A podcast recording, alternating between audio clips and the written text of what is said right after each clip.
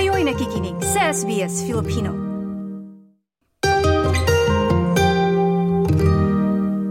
No vote ang nanaig sa naganap na referendum sa panukalang isama ang Indigenous Voice to Parliament sa konstitusyon. Bumoto ng no ang lahat ng anim na estado pati ang Northern Territory noong makasaysayang araw ng Sabado. Ang ACT ang tanging jurisdiksyon na nag-record ng yes na boto. Ikinidrasmaya naman ni Prime Minister Anthony Albanese ang resulta pero tinatanggap niya ito na may mga na may panghihinayang. Ito na sana anyang daan para sa pagkakaisa. The analysis will go on for, for some time, no doubt. But the truth is that no referendum has succeeded without bipartisan support in this country. None. None. Inulit naman ni Opposition Leader Peter Dutton ang sinabi nito na noong una pa lang na hindi magtatagumpay ang voice referendum. Ito anya ay mag-uugat ng pagkakahati-hati at hindi ito dapat isinulong noong paman. It's clear, obviously, that uh, the referendum has not been successful, and I think that's good for our country. This is the referendum that Australia did not need to have. The proposal and the process should have been designed to unite Australians, not to divide us. And what we've seen tonight is Australians, literally in their millions, reject the Prime Minister's divisive referendum.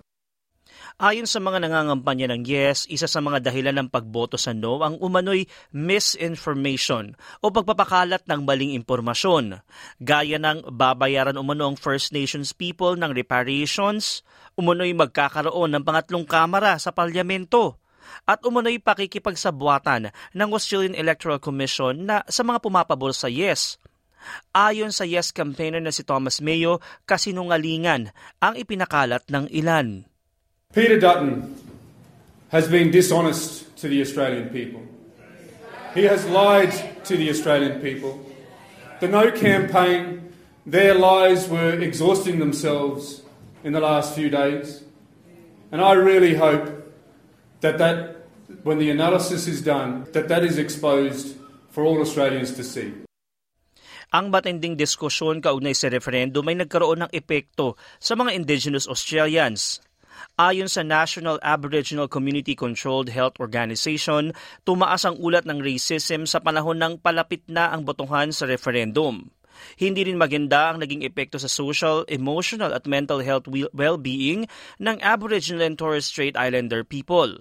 At ngayon, nangangamba ang mga indigenous academics na mawawala ang mga nailatag na layunin sa Uluru Statement from the Heart. Sa panayam ng NITV kay Marsha Langton, isang indigenous academic at kabilang sa mga sumulat ng panukala sa Voice, sinabi nito na ang pagkapanalo ng no ay pagkamatay ng muling pagkakaisa ng bansa. It's very clear that reconciliation is dead. A majority of Australians have said no to an invitation from Indigenous Australia with a minimal proposition to give us a, a bare say in matters that affect our lives. And um, I think the No campaigners have a lot to answer for in poisoning Australia against this proposition and against uh, Indigenous Australia. Sinabi naman ni Deputy Prime Minister Richard Marles sa ABC Insiders program na nananatili ang Labour government na ipatupad ang Uluru Statement. We have committed to implementing the Uluru Statement in full. That's that's what we have taken to the Australian people, and that's been our articulated position uh, for a long time. I think in terms of the specific steps forward and, and, and what we do now, I think you know, we need to let the dust settle here. Right now, I think it is about um, really standing with and embracing Indigenous Australia um, in this moment. Ayon naman sa isang prominenteng no campaigner na si Warren Mundine, kulang sa impormasyon at detalye ang kampo ng yes.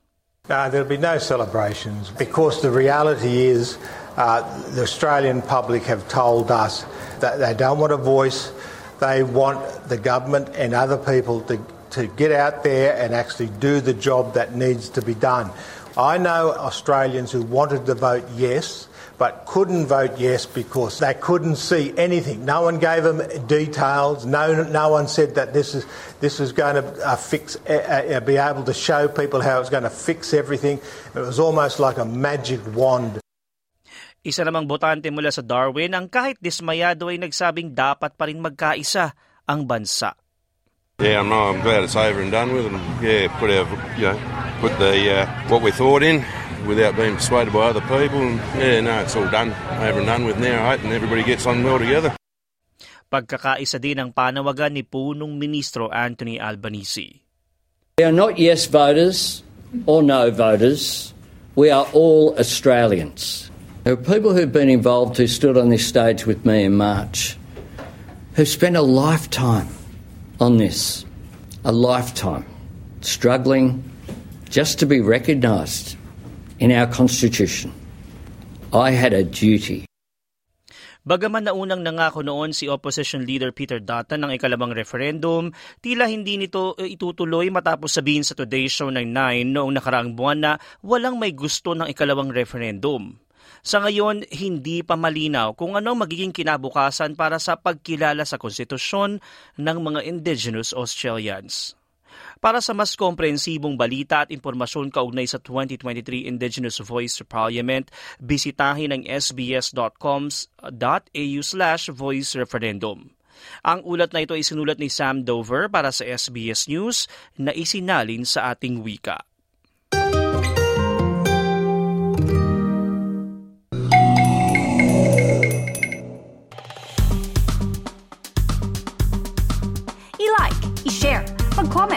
Sundan ang SBS Filipino sa Facebook.